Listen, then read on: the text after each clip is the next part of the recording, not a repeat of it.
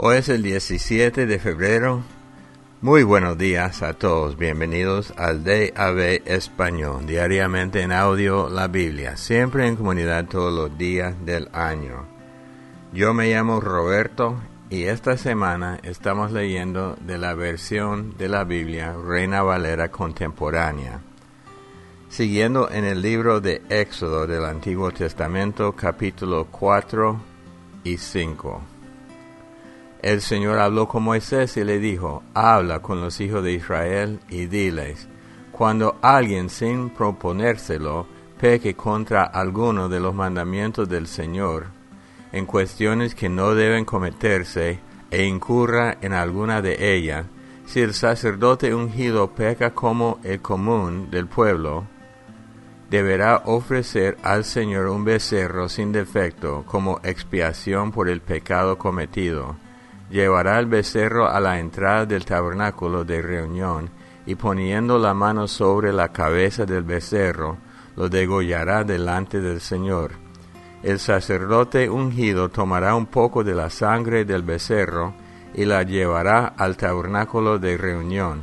Mojará su dedo en la sangre y esa sangre la rociará delante del Señor siete veces en dirección al velo del santuario también pondrá el sacerdote parte de esa sangre sobre los cuernos del altar del incienso aromático, el cual está en el tabernáculo de reunión delante del Señor, y el resto de la sangre del becerro la derramará al pie del altar del holocausto que está a la entrada del tabernáculo de reunión para la expiación tomará toda la grasa del becerro, tanto a la que recubre los intestinos como la que recubre las entrañas, los dos riñones, la grasa que los recubre y la que está sobre los hijares, y junto con los riñones quitará la grasa que recubre el hígado. Tal y como se quita la grasa del buey del sacrificio de paz, y el sacerdote la quemará sobre el altar del holocausto la piel del becerro con toda su carne y su cabeza, sus piernas, sus intestinos y su estiércol, en fin, todo el becerro lo llevará fuera del campamento hasta un lugar limpio, donde se echan la ceniza, y allí lo quemará sobre la leña encendida. En caso de que toda la congregación de Israel peque contra alguno de los mandamientos del Señor, e incurra en actos que no se deben cometer, y resulte culpable, pero el pecado pasa inadvertido a los ojos del pueblo, una vez que el pecado cometido llegue a ser conocido, la congregación deberá ofrecer como expiación un becerro al cual lo llevarán ante el tabernáculo de reunión. Allí los ancianos de la congregación pondrán delante del Señor las manos sobre la cabeza del becerro, y en presencia del Señor degollarán al becerro. El sacerdote ungido llevará al tabernáculo de reunión parte de la sangre del becerro, mojará su dedo en esa misma sangre y la rociará siete veces delante del Señor en dirección al velo. Parte de esa sangre la pondrá sobre los cuernos del altar que está en el tabernáculo de reunión, delante del Señor y el resto de la sangre lo derramará al pie del altar del holocausto que está a la entrada del tabernáculo de reunión. Y le quitará toda la grasa y la hará arder sobre el altar. Hará con aquel becerro lo mismo que hizo con el becerro de la expiación. Así el sacerdote hará expiación por ellos y obtendrán el perdón Luego llevará el becerro fuera del campamento y lo quemará, como quemó el primer becerro. Se trata de una expiación por la congregación. Cuando un jefe peque y sin proponérselo infrinja alguno de los mandamientos del Señor su Dios e incurra en cosas que no se deben hacer, tan pronto como se le haga saber que ha pecado presentará como ofrenda un macho cabrío sin defecto. Pondrá su mano sobre la cabeza del macho cabrío y lo degollará delante del Señor, en donde se degüella el holocausto. Se trata de una expiación. Con su dedo el sacerdote tomará un poco de la sangre de la expiación y la untará sobre los cuernos del altar del holocausto y luego derramará el resto de la sangre al pie del altar del holocausto y quemará toda la grasa sobre el altar como se quema la grasa del sacrificio de paz. Así el sacerdote hará la expiación por el pecado del jefe y éste obtendrá el perdón. Si alguien del pueblo sin proponérselo peca e infringe alguno de los mandamientos del Señor y comete cosas que no se deben hacer, tan pronto como se le haga saber que ha pecado, presentará una cabra sin defecto como ofrenda por el pecado cometido. Pondrá la mano sobre la cabeza de la ofrenda de expiación y la degollará en el lugar del holocausto. Luego el sacerdote tomará con el dedo un poco de la sangre y la untará sobre los cuernos del altar del holocausto, y luego derramará al pie del altar el resto de la sangre. Al animal ofrecido el sacerdote le quitará toda la grasa tal y como se le quita al sacrificio de paz, y la quemará sobre el altar en olor grato para el Señor. Así el sacerdote hará expiación por el infractor, y éste será perdonado. Si el infractor presenta un cordero como ofrenda por su pecado, deberá presentar una hembra sin defecto. Pondrá la mano sobre la cabeza de la ofrenda de expiación y la degollará como expiación en donde se degüella el holocausto.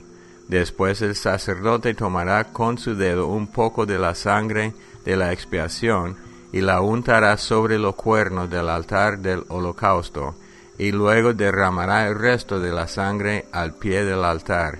Al animal ofrecido el sacerdote le quitará toda la grasa, tal y como se hace con la grasa del sacrificio de paz, y la quemará en el altar junto con la ofrenda encendida al Señor. Así el sacerdote hará expiación por el pecado cometido, y ese hombre será perdonado. Si alguien es llamado a testificar como testigo presencial de algo que vio u oyó, y peca por no denunciar ese hecho, cargará con su pecado. Si alguien toca algo impuro como el cadáver de un animal, bestia o reptil impuro, resulta culpable y quedará impuro aun cuando lo toque sin saberlo.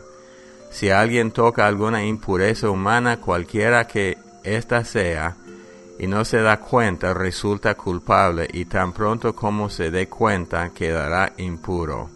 Si alguien hace un juramento a la ligera, como los que se hacen comúnmente, y no se da cuenta de que se ha comprometido a hacer algo bueno o malo, tan pronto como se dé cuenta resultará culpable de ese juramento.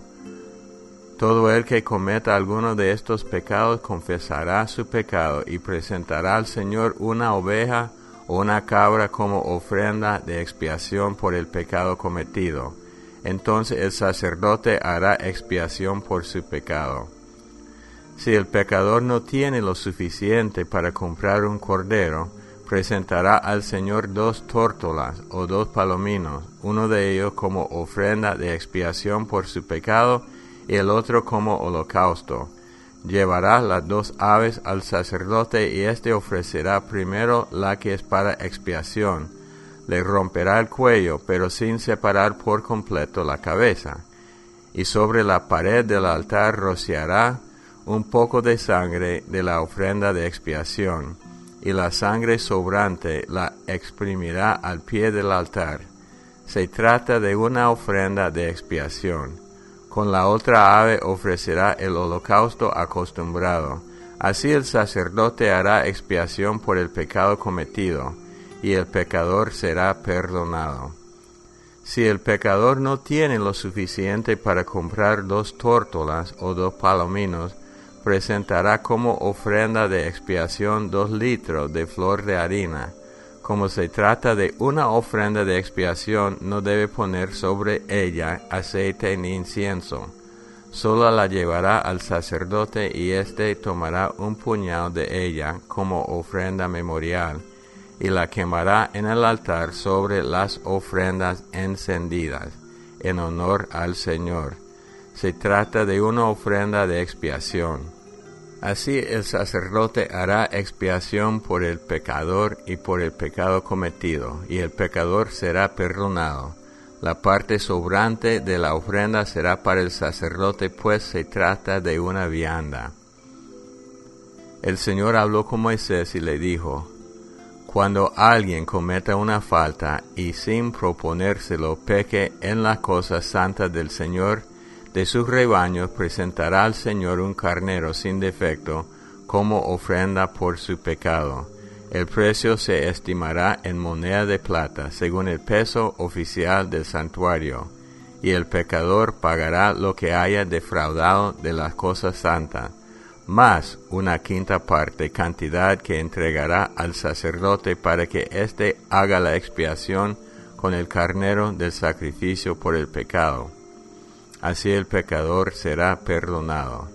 Si alguien peca o incurre en algo que por mandamiento del Señor no se debe hacer, aun si no sabía que hacía mal, será culpable y cargará con su pecado. Deberá presentar al sacerdote un carnero sin defecto de los rebaños, o lo que el sacerdote estime que debe ser su ofrenda de expiación. Y éste hará la expiación por el pecado que cometió por ignorancia, y el pecado le será perdonado se trata de una infracción y ciertamente pecó contra el Señor. Marcos 2, 13 hasta el 3, 6. Después Jesús volvió a la orilla del lago, y toda la gente se le acercaba y él les enseñaba. De paso vio a Leví, hijo de Alfeo, que estaba sentado donde se cobraban los impuestos, y le dijo, sígueme. Y Leví se levantó y lo siguió. Y sucedió que mientras Jesús estaba sentado a la mesa en la casa de Leví, también muchos cobradores de impuestos y pecadores se sentaron a la mesa con Jesús y con sus discípulos, pues ya eran muchos los que lo seguían. Cuando los escribas y los fariseos lo vieron comer con cobradores de impuestos y con pecadores, les preguntaron a los discípulos, ¿cómo? ¿Este come y bebe con cobradores de impuestos y con pecadores? Jesús los oyó y le dijo, no son los sanos los que necesitan de un médico, sino los enfermos. Y yo no he venido a llamar a los justos, sino a los pecadores. Los discípulos de Juan y los fariseos estaban ayunando. Así que algunos fueron a preguntarle, ¿por qué los discípulos de Juan y de los fariseos ayunan y tus discípulos no? Jesús les dijo, ¿acaso pueden ayunar los invitados a una boda mientras el novio está con ellos? Claro que no, mientras el novio esté presente. Pero vendrá el día en que el novio les será quitado y entonces sí, ese día ayunarán. Nadie remienda un vestido viejo con un paño de tela nueva, porque la tela nueva estira la tela vieja y la rotura se hace peor. Ni tampoco se echa vino nuevo en odres viejos, porque el vino nuevo revienta los odres y entonces el vino se derrama y los odres se echan a perder. Más bien el vino nuevo debe echarse en odres nuevos. Un día de reposo, mientras Jesús pasaba por los sembrados, sus discípulos comenzaron a arrancar espiga a su paso. Entonces los fariseos le dijeron, Fíjate, porque hacen estos en el día de reposo lo que no está permitido hacer. Jesús les respondió, ¿Nunca leyeron lo que hizo David con sus acompañantes en aquella ocasión en que tuvieron hambre pues entró en la casa de Dios y comió los panes de la proposición que sólo a los sacerdotes les es permitido comer, y hasta los compartió con sus acompañantes. En aquel tiempo Abiatar era el sumo sacerdote. También le dijo, el día de reposo se hizo por causa del género humano, y no el género humano por causa del día de reposo. De modo que el Hijo del Hombre es también Señor del día de reposo. Jesús volvió a visitar la sinagoga y allí se encontró con un hombre que tenía una mano atrofiada. Algunos lo vigilaban para ver si sanaba al hombre en el día de reposo y así poder acusarlo. Jesús le dijo al hombre con la mano atrofiada, Levántate y ponte en medio. A los demás le preguntó, ¿qué está permitido hacer en los días de reposo, el bien o el mal? ¿Salvar una vida o quitar la vida? Ellos guardaron silencio. Jesús los miró con enojo y tristeza al ver la dureza de sus corazones. Entonces dijo al hombre, extiende la mano. El hombre la extendió y su mano quedó sana. Tan pronto como los fariseos salieron, empezaron a conspirar con los herodianos para matar a Jesús. Salmo 36 La maldad habla al corazón del impío en su opinión no hay por qué temer a Dios. Vive halagándose a sí mismo, seguro de que su maldad no es condenable. Sus palabras son malvadas y fraudulentas. Dejó de ser sabio y de practicar el bien. Aún acostado hace planes malvados, va por el mal camino y disfruta de su maldad. Pero tu misericordia, Señor, llega a los cielos tu fidelidad se extiende hasta las nubes. Tu justicia es como las grandes montañas, tus sentencias son como el mar profundo. Tú, Señor, cuidas de hombres y animales. Dios mío, cuán preciosa es tu misericordia.